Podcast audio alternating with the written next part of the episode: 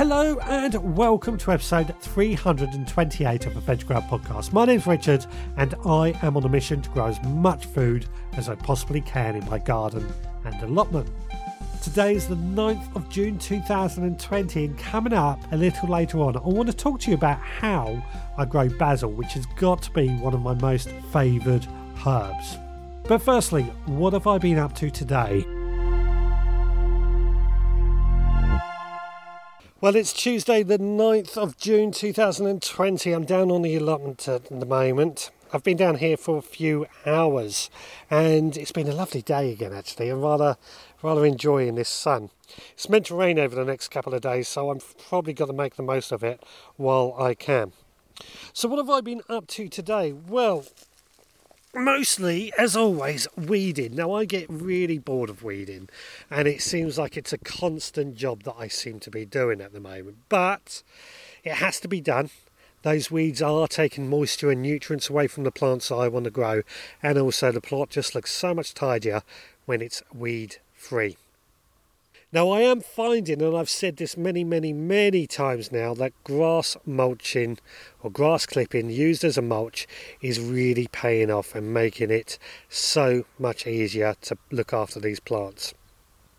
And that is certainly very, very true in the areas where I've used grass mulch. And that is particularly prevalent in my shallot bed. Now, I was looking at my shallot bed today and I've coated this in some grass clippings and that has really kept the moisture down below quite moist. I had to plant out some of my squash plants. These are a variety called Amaro F1 and a courgette plant. And to plant those, I just pulled back the mulch to expose the soil, and right on the top, I could tell it was just still full of moisture. And then, as I dug into it to with a trowel to plant out these plants, again, there was just so much moisture that it just is really shown to me how good this grass mulching is doing the world of good. Added onto the fact it's needing less and less weeding as well. So I am converted. Now, talking of squash plants, I brought quite a few of my squash plants that are surplus to requirements down with me today. I've planted some out into the shallot bed, some more into other compost bins, but I've still got quite a few left over, and that tells me that eventually what I'm going to need to do and pretty soon as well is get some really big pots that I can just plant these squash plants into. And uh, hopefully they will continue growing into more and more squashes to provide us with food.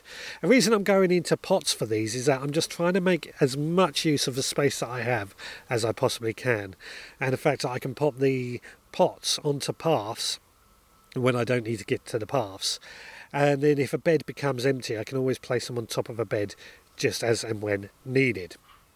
Now, following on from that, my onions. Now, I've noticed my onions have started to go weak at the knees. That's where the stalk has started to flop over, which is a good sign because that tells me the onions are nearly ready. Now, this is only a couple of my onion plants that have done this so far, and I really need to wait till about two thirds of the onion plants have done this before I start removing them all.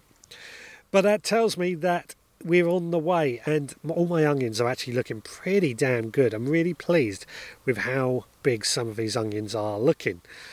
And of course, we've just finished off our onion supplies at home, so I've managed to make them last a year, which is what I'm really wanting to achieve. And the great thing is, of course, when this bed is empty, I can rebuild it using the new wood that I'm using.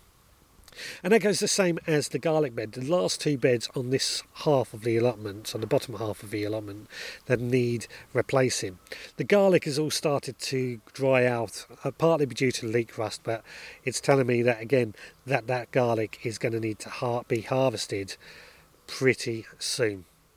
Now, my brassica bed, I have noticed that pigeons have been nibbling at some of my leaves, which tells me I need to put up some sort of bird scaring device.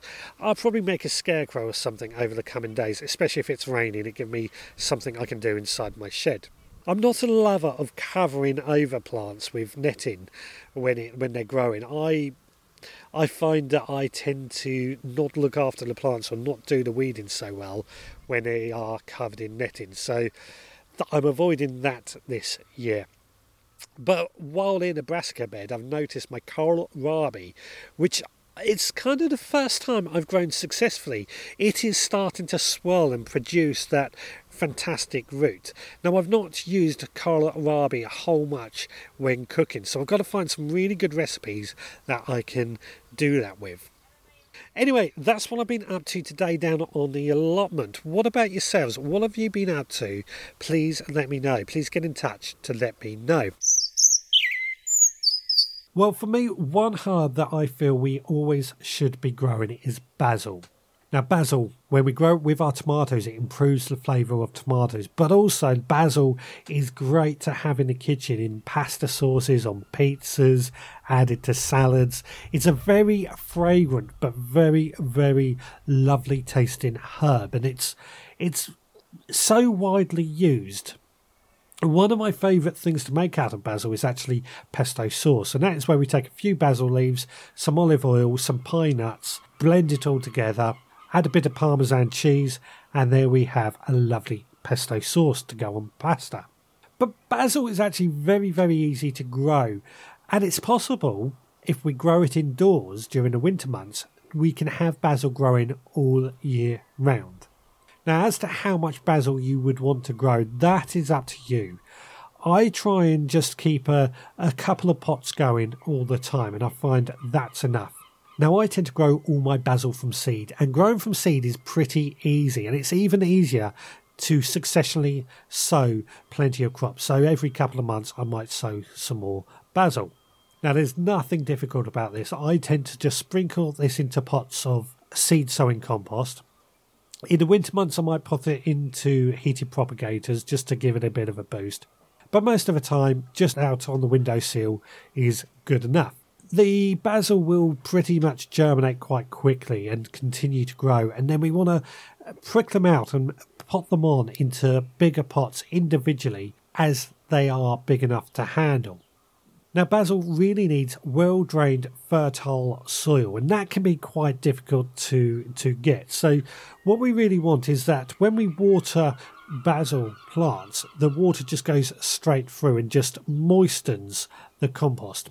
In fact, what I prefer to do to stop a lot of problems with basil is actually take my pot, dunk it in a, a tub of water for I don't know, a few minutes and then lift it out. And that's just moistened the compost and not let the compost wet because if the compost is wet, basil does not like it at all.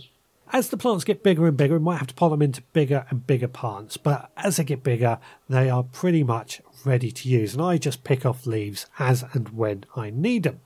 It's possible we can pot our basil plants outside. I personally don't bother with that. I keep them in the greenhouse most of the time, or I'll keep them in my window sills the rest of the time when it when it's a bit colder.